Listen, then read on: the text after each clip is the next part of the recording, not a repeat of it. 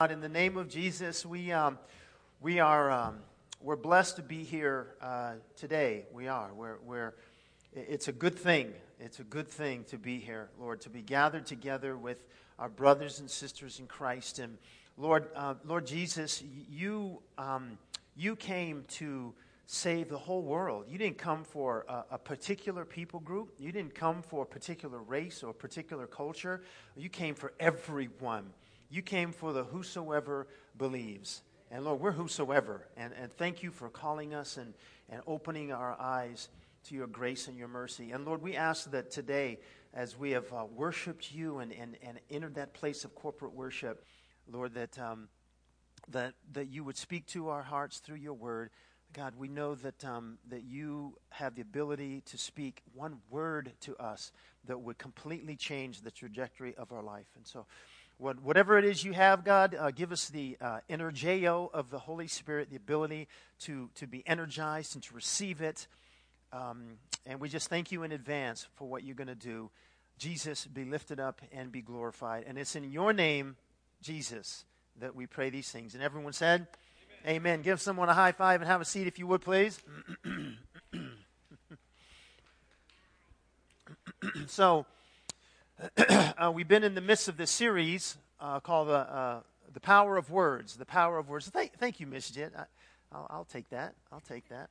I, I, have, I have like two here, but that's for next service. So, um, uh, the power of words.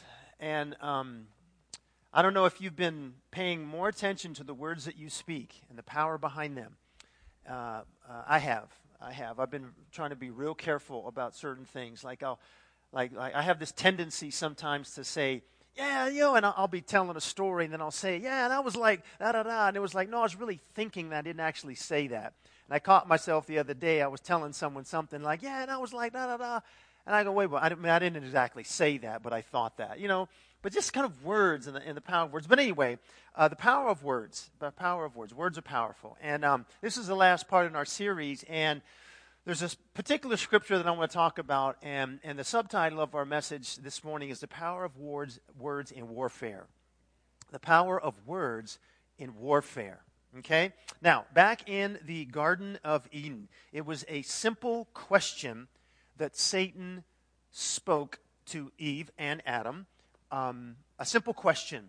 Uh, the, has God indeed said, You shall not eat of every tree in the garden? It was words. Now, the fact that Eve is having a conversation with a serpent didn't seem to alarm her. Apparently, the uh, Adam and Eve were able to communicate with the animals in some way, shape, or form. Okay, so when when the serpent spoke, it wasn't like run for your life. There's a snake that's talking. All right. So anyway, but it was words that Satan used, and during the tribulation period, which is the last seven years of God's dealing with sin and the world and those powers that want to oppose him.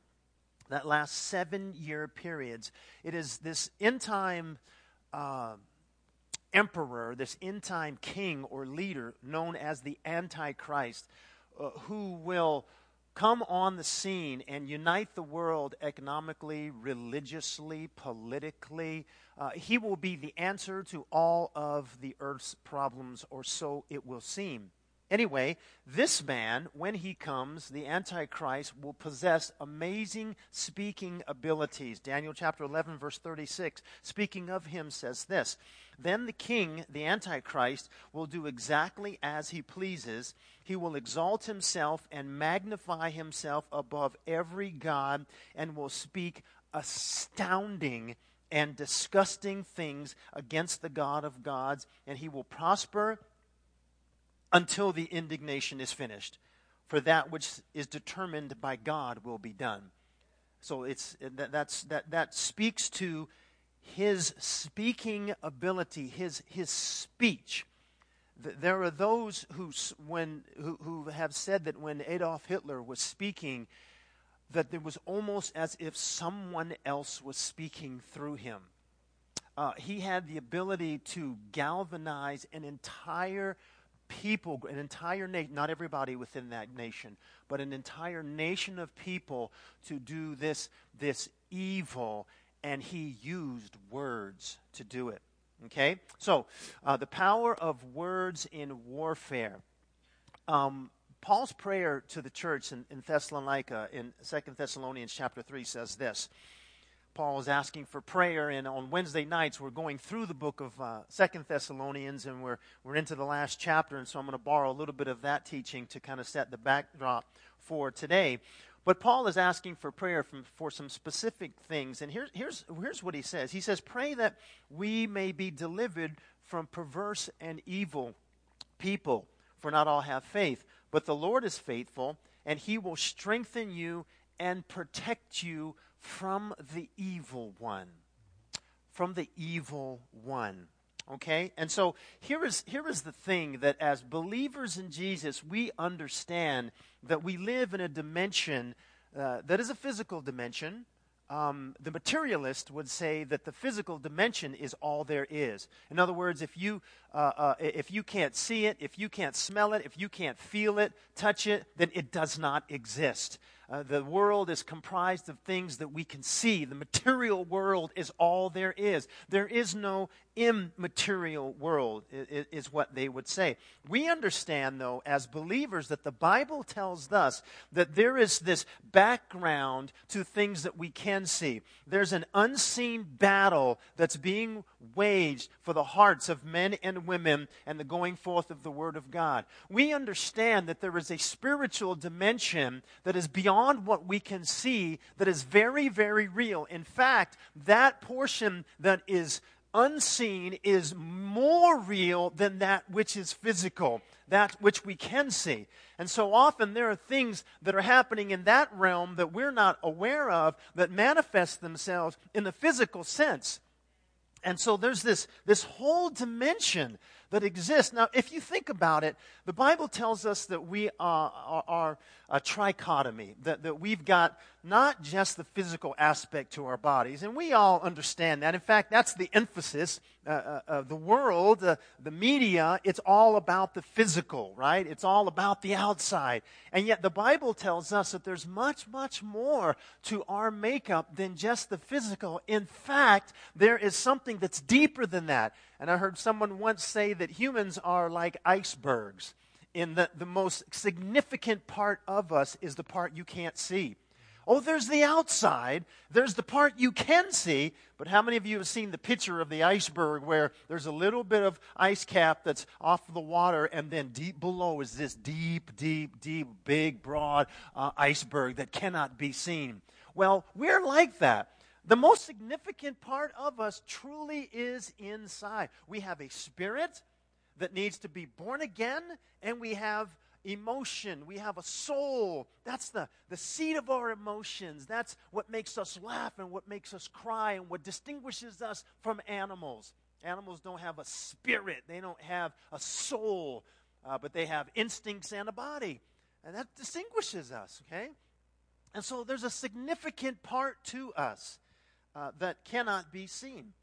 And so the scripture tells us there are invisible battles that are taking place behind the scenes. In 1 Thessalonians 2, Paul the Apostle alludes to this where he says, Dear brothers and sisters, after we were separated from you for a while, though, uh, though our hearts never left you, we tried very hard to come back because of our intense longing to see you. We wanted very much to come to you, and I, Paul, tried again and again, but Satan prevented us. Satan not seen but unseen, had apparently in the New Testament and today the ability to prevent even Paul the Apostle from accomplishing something that was in his heart to do. That, that's what he says. We were prevented by Satan.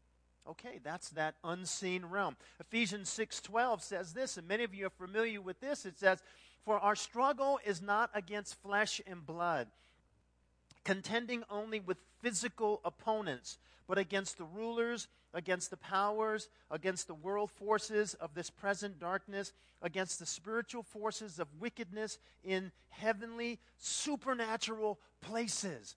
So there's a battle that's going on that's around us and above us, and there are things that we see and manifestations, things that happen, and, and, we go, well, man, where did that come from? What's that all about? Why is it this person just came at me just like they did? And, and, and Paul the Apostle says, hey, remember, we're not wrestling, and by the way, that is an athletic term for an intense, an, an intense physical contact he says, We're not wrestling against flesh and blood and contending with only physical opponents. He says, but against rulers, powers, against uh, world forces um, of this uh, uh, present darkness, spiritual forces of wickedness in heavenly places or supernatural places. Okay?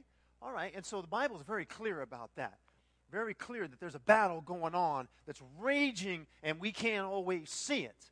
But we get a little bit of a glimpse uh, in the Old Testament and particularly in the New Testament. So between Genesis and between Revelation stands you and I, the church. That's us. And so we are in the midst of this physical world, and yet we're to understand there's a spiritual world that's, that's, that's rolling uh, at the same time. And we're in the midst of this, all right? And so we, we kind of live on this side, but we also have an understanding of the other side. We're not to fear it, but we're to understand that it's there. Paul says, don't be ignorant of the schemes of the enemy. There's a, there's a, there's a plan in place. And so, this has to do with prayer and it has to do with our words. So, let me give you an example of how Satan, our adversary, the devil, and his minions use words to intimidate. Words to intimidate. It's in Second Chronicles chapter 32 and uh, it's about a king that's about to get attacked by the king of Assyria. And let's just, I'll just kind of read through the text, and you, you get this sense of how powerful words are and how our adversary, the devil, has always used words. Okay, whether that's words in music, whether that's words in Madison Avenue marketing, whether that's, I mean, there's a reason that you pay what? I don't know, a million dollars for, th- maybe it's more than that, like $2 million for a 30 second commercial at the super, during the Super Bowl. Uh, yeah, because words are powerful, so are images.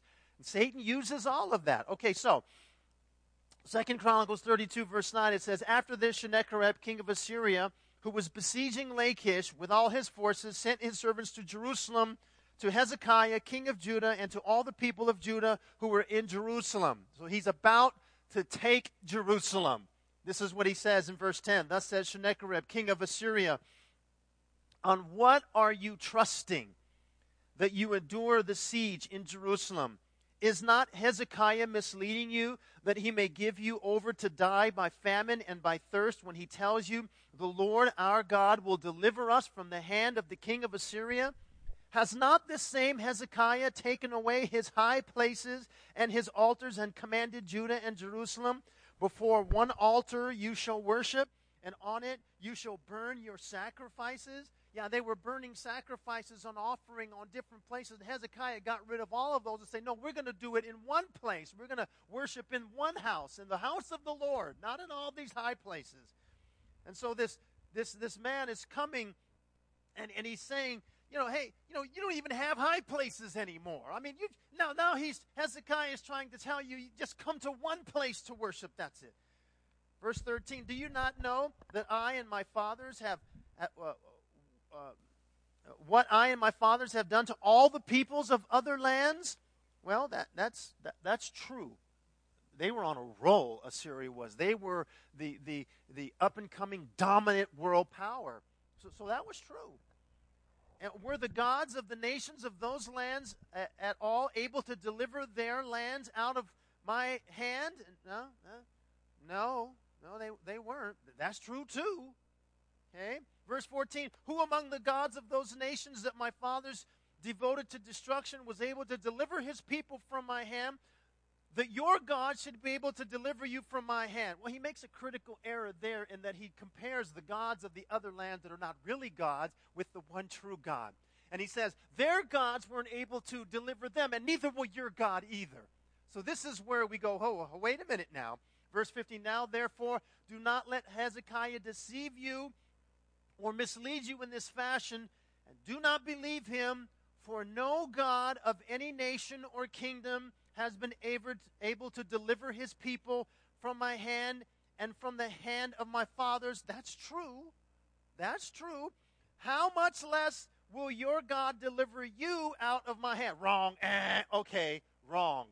Wrong, wrong, wrong, wrong. And, and if you know the rest of the story, you know that God showed up in a pretty miraculous way and delivered his people. Okay? So we live in this world. But do you, do you hear the, the voice of, of uh, I mean, it's the ultimate trash talk, isn't it? It's like, man, what, what do you think your God is? Man, your God's not, do you not understand who we're the Assyrians? We're like the we're like the up and comers, all right? Babylon's going bye bye, all right? We're taking the number one spot in the world, and we're rolling right over you. Okay, now you all these other gods of all these other nations, yeah, what were they able to do? Nothing. And you know your God's not going to be able to do. I mean, what are you trusting in? You don't even have high places. You got everybody coming to one place. I mean, who does that? Well, some of what he's saying is true. And but the most important thing he's saying is not true. God's ability to take care of his people. How do we live in this world and live out this battle? How do we how do we how do we how do we do this? I mean, this is I mean, wouldn't you rather just not deal with all this? I mean, would it be easier just to not even know about all this stuff going on? I mean, man, who wants to who wants to I mean, deal with all that? You know, a lot of people don't believe in the devil and demons and minions. They don't believe in all that stuff, man. You know, someone once told me that the devil was created by Christians to keep people in control. Actually, they said it was about a white man, but that's another story. It was a white man who created the devil. I said, why you gotta be white? He could have been Hispanic or black or could have been anybody. And how will that keep people in control? By fear, really. Everything I know about the devil came from the Bible. if the Bible says he exists, I kind of think he does. It makes sense. When there's no explanation for the kind of evil that we see in our world, you could say, oh no, there's an author of that. So Paul's in Ephesus, Acts chapter 19. We're talking about words. Paul's in Ephesus in Acts chapter 19, and he's speaking boldly about the kingdom of God. He's reasoning and persuading from the scriptures about the kingdom of God. There are haters. Everywhere Paul went, there were haters. Everywhere he went, there were haters. There was a whole group of people who traveled with him, but behind him. They'd see, they'd right behind him. Where are you going now? Ephesus. Come on, we're going to go to Ephesus. Stir up the people. Paul would start something. He goes to Thessalonica. Here they come. What's up, man? Oh, stir up the people. Three weeks, Paul. When you read First and Second Thessalonians, Paul the apostle was in Thessalonica for three weeks. Why? He meant I got to get out of here, man. It's getting crazy, right? Constantly. And they're haters here as well. All right. So uh, Paul heads over to the hall of Tyrannus for two years. He's preaching in a school, basically. He rents a little spot and he starts preaching the word of God for two years. Imagine that. How'd you like to go to that school? Hey, man, Paul the Apostle uh, from 11 to 4 every day. Man, I'm all over that, right? Okay. Um, and it says this it says, All the residents of Asia heard the word of the Lord both Greeks and Jews, all the residents of Asia. And there were extraordinary miracles that were taking place. Extraordinary. Uh, uh, of, a, of an extraordinary kind is, is what that means. Um, not like the dude on TV uh, who who says for you know 99 99 he'll send you a prayer thing and it will heal you if you touch it or lay it. Not like that guy or, or gal. I don't know. Not like not like not like that person who's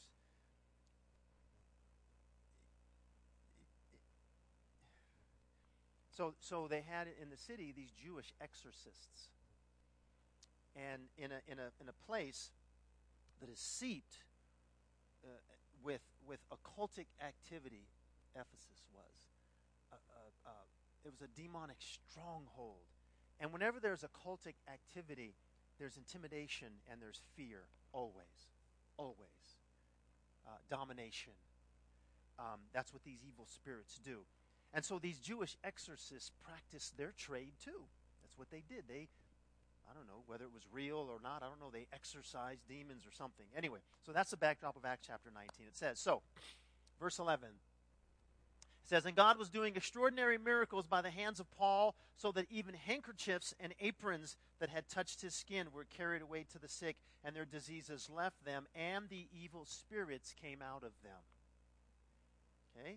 All right, verse 13. Then, then some of the itinerant Jewish exorcists undertook to evoke the name of the Lord Jesus over those who had evil spirits, saying, I adjure you by the Jesus whom Paul proclaims. Seven sons of a Jewish high priest named Sceva were doing this, but the evil spirit answered. Okay, that's a bad day at the office when the evil spirit answers. That, that's like that. At that point, I'm already gone. You know, I mean, I'm there for the show, but as soon as the evil spirit, I'm moonwalking right out the back door and, and, and hoping nothing leaves with me. Okay, that's a bad day. Verse 15 the evil spirit answered them, Jesus I know, and Paul I recognize, but who are you? And the man in whom was the evil spirit leaped on them, mastered all of them, and overpowered them, so that they fled out of the house naked and wounded. Uh, let me just say, it's one thing to, fly, to, to run out of a house. It's another thing to run out of a house wounded. It's a whole other thing to run out of the house wounded and naked. That means these men were terrified, man. And this became known to all the residents, residents of Ephesus, both Jews and Greeks. Fear fell upon them all, and the name of the Lord Jesus was extolled. Also, many of those who, who were now believers came confessing and divulging their practices. And a number of those who had practiced magic arts brought their books together and burned them in the sight of all, and they counted the value of them and found it to be 50,000 pieces of silver. So the word of the Lord continued to increase and prevail mightily. We're talking about words. Let's talk about invoking the name of Jesus the name of Jesus. It is in the name of Jesus that we approach the Father. He is our covenant representative to the King, God the Father. And the way that we get to God is through Jesus. Okay? It is in His name that we ask the Father, and the things that we ask will be done for us. It is in His name that the Holy, uh, the Holy Spirit comes. It is in His name that we do mighty works. It is in His name that we're baptized. It was the name of Jesus that the high council told Peter and John to no longer speak. And they said, Man, y'all tripping. We're going to speak of what we've seen and heard. All right? It is the name of Jesus, in the name of Jesus, that demons must flee. We assemble together in the name of Jesus. Acts chapter 4, verse 12 says this And there is salvation in no one else, for there is no other name under heaven given among men by which we must be saved. The Amplified Bible says, For God has provided the world no alternative for salvation. So much for the doctrine of inclusion that says all roads lead to God, doesn't matter what you call them or how you get there. Uh, that's not what the Bible says. Okay? At the name of Jesus, it says in Philippians 2:10 that every knee will bow and every tongue confess that Jesus Christ is Lord to the glory of God the Father. The name of Jesus Speaking the name of Jesus is incredibly powerful. But just speaking the name has no power at all if there's no relationship with Him. Does anyone remember that? I distinctly remember being a non believer, as in not born again. I mean, I was not a hater of God, I just did not have any relationship with Him. If you would have asked me 30 years ago, are you a Christian? I would said, well, I consider, yeah, probably I would, I would, I would say I'm a Christian. I would say that. I, I mean, I'm, I'm not like a non-believer. I'm a believer in God. Okay, great, great, great. So, so uh, do you ever go to church or read your Bible? Well, no, no, I don't, I don't do that. I, I mean, no, no, I, no, not at all. I do have a little pocket Bible. I do. I have that. I, and every time I move, I pack it up and bring it with me. Yeah, I do. And, and, and I have a little statue of Jesus who fell over and the fingers got cut off, and that always worried me. It was like, oh, I couldn't find those two fingers. Put them right there on the. Well, it was actually in my drawer, but.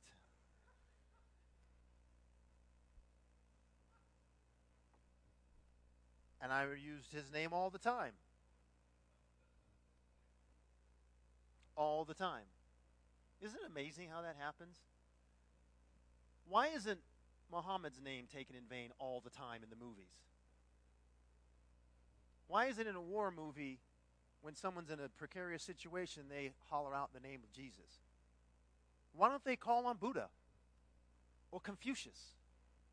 Why Jesus? Well, one day at the name of Jesus, every knee will bow and every tongue will confess that Jesus Christ is Lord. But just speaking the name of Jesus with no relationship with him has no power. Now, if I am in relationship with him, and I have the authority to speak forth his name, and there's power in that. These, these, these sons of Sceva, these seven sons, they, they had heard what, what Paul was doing and they thought, hey, man, no, no, man, you ain't got to go through all that. All you got to do is speak the name of Jesus, man, like Paul's doing. And so we adjure you by Paul, the, by uh, Jesus, whom Paul preaches, to come out. And the demon's like, what? What? Ooh. They thought God worked by formula. And it turns out God doesn't. Notice how Jesus healed? He healed one way, on this day, and then he heal another way on this day. Today, it's not the same thing. It's not. He reserves the right to do that, but he knows that we love formulas. And if we could package a formula, then we could sell it. and for $99.99, you too could have that formula or whatever, right? Hey, he still heals today, but he does it differently. Sometimes he heals in the midst of worship. Sometimes he heals in dreams and visions. Sometimes he heals, and when somebody comes and prays, sometimes he gives someone a word of knowledge, and someone, and there's a healing. I mean, it's not like one way, right? These these sons of Sceva thought that, and then they thought just just say the name. Saying something over and over and over again has the same effect. Nothing. You know, we read about the, the, the Lord's Prayer. It's really the disciples' prayer and Jesus never said, repeat these words when you pray. He said, pray like this. You want to know how to pray? Pray like this. And so what do we do? We make it a formula. And in certain religious groups, like when I was a young man, I had to say, you know, two Our Fathers and five Hail Marys or whatever.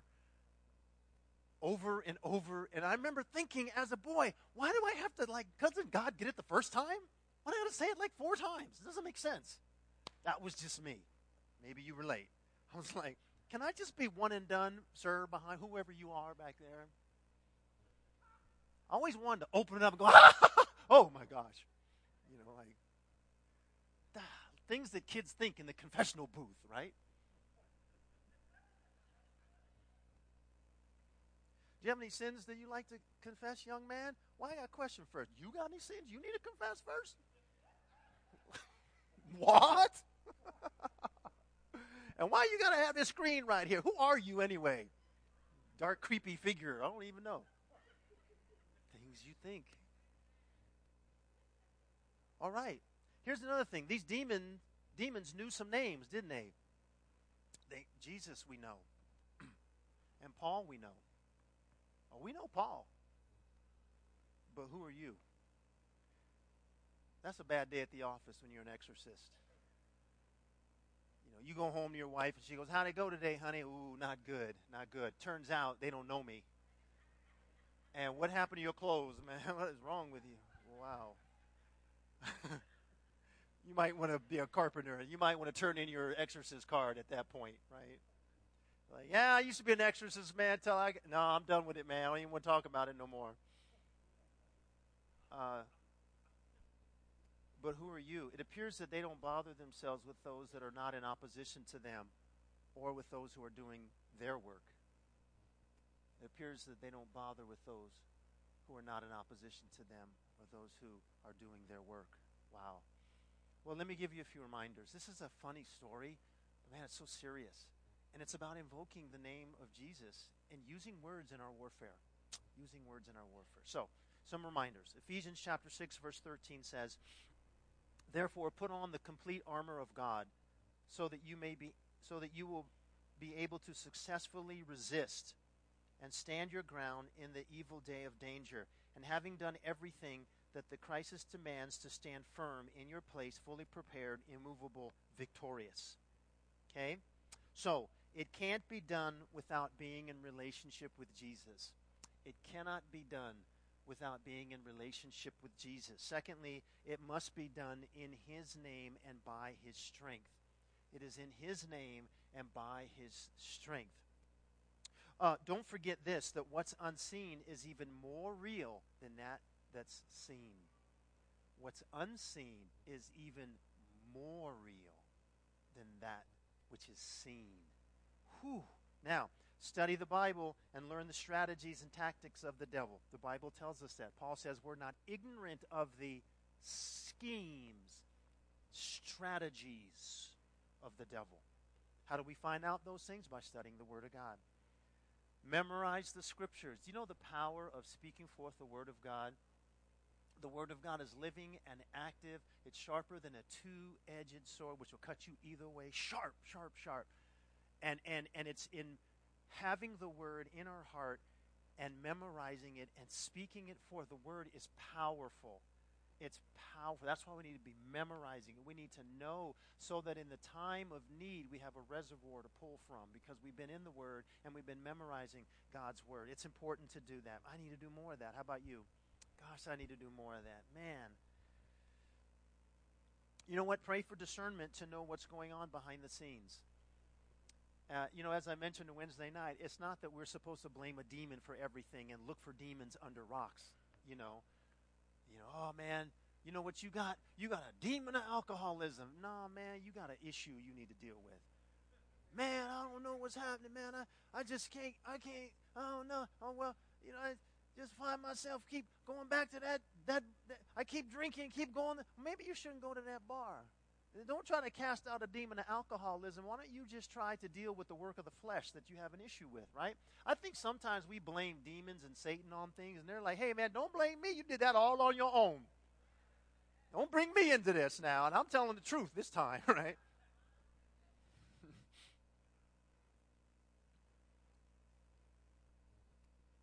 so it takes discernment. What's going on here? You know, you ever think sometimes, wait a minute, what? Something's something something something else is happening here. I mean, there, there's this maybe there's a demon that's trying to mess up my day, trying to really distract me. Maybe there's in there's in in in in my marriage, man, I've allowed this stronghold in my family, in my house. There's this there's this thing in my house that's that I don't, man, what is this? And, and you know, you, by, dis, by being in the Word and being discerning, you can know. You can know these things. And then you can know how to pray specifically because we don't always wrestle against flesh and blood, but it's something else that's driving something. There's something behind the scenes. And so we say, okay, Lord, okay, Lord, give me the discernment. Give me the discernment to know to know what's going on. Okay. Now, here's here's the, the, the last point that we'll elaborate. Victory has already been secured at the cross uh, and Pastor Jonathan shared a little bit about this last week. and I just want to reiterate it again. Victory has already been secured at the cross. Colossians 2:15 says this says he disarmed the rulers and authorities and put them to open shame by triumphing o- triumphing over him. He disarmed the rulers and authorities and put them to open shame by triumphing uh, triumphing over them in Him, in Christ. God did. Uh, the, speaking of, of the, the rulers, authorities, demonic forces, Satan, that He disarmed them. They're still powerful, and, and but they've been disarmed and, and they've been put to shame. And, and how did He do that? By tri- He triumphed over them in Christ Jesus. Verse 15 says this says, when he had disarmed the rulers and authorities, this is in the Amplified Bible, the rulers and authorities, those supernatural forces of evil operating against us, he made a public example of them, exhibiting them as captives in his triumph, triumphal procession, having triumphed over them through the cross. Through the cross. So a triumph, a triumph is a victory. But here's the thing. And a, a, a celebration is a triumph. A ticker tape parade doesn't happen during the game. Could you imagine if the Broncos, since that's kind of just recent, if the Broncos scheduled the the parade on tu- on Tuesday at half at halftime during the game for Tuesday. Could, could you imagine if the mayor of of of of, of Denver at halftime says and tweeted it out for all of Colorado to hear. we are scheduling the the tailgate party, the after party, the ticker tape parade for Tuesday at 11 o'clock. Dude, the game ain't over yet. What's wrong with you? Right? No, no. Oh, what? No. But the, the, the parade happens not during the game, but after. And, and so the triumph has already happened. It's already happened. The, the triumph happened when? At, at the cross. So today, we live in the victory of the ticker tape parade. We celebrate today what God did through Christ on the cross when he disarmed them and put them to open shame. See, the enemy thought, oh, we're putting Jesus to shame. He is on that cross and he's crucified. And the Lord the whole time says, no, see, you got it all wrong. See, you're being put to shame because in three days he's going to rise from the dead and you will be the one who is put to shame, not Christ Jesus. You are triumphed over at the man amazing. So 2 corinthians 2.14 says this but thank god he has made us his captives and continues to lead us along in christ's triumphal procession. Even today the victory now he uses us to spread the knowledge of christ everywhere like a sweet perfume all right cool all right. It's not easy, but the victory's already been secured.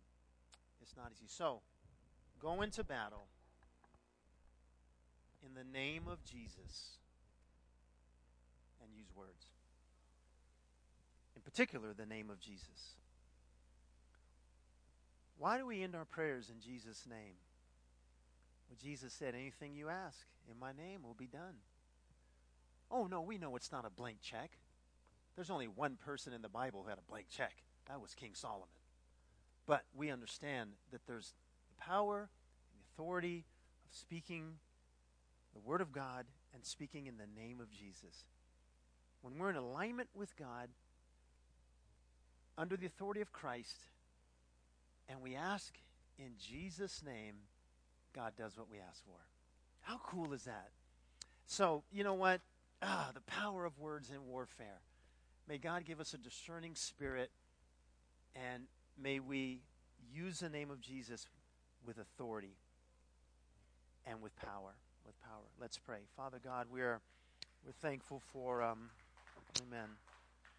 We're thankful for your your your power, your strength, your ability, Lord. We um, um, we understand that, that there's a there's an unseen world and that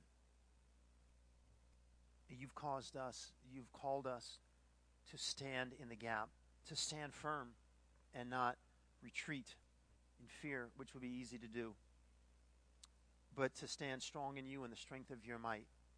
And so, Lord, we, we, uh, we pray for grace and mercy and strength.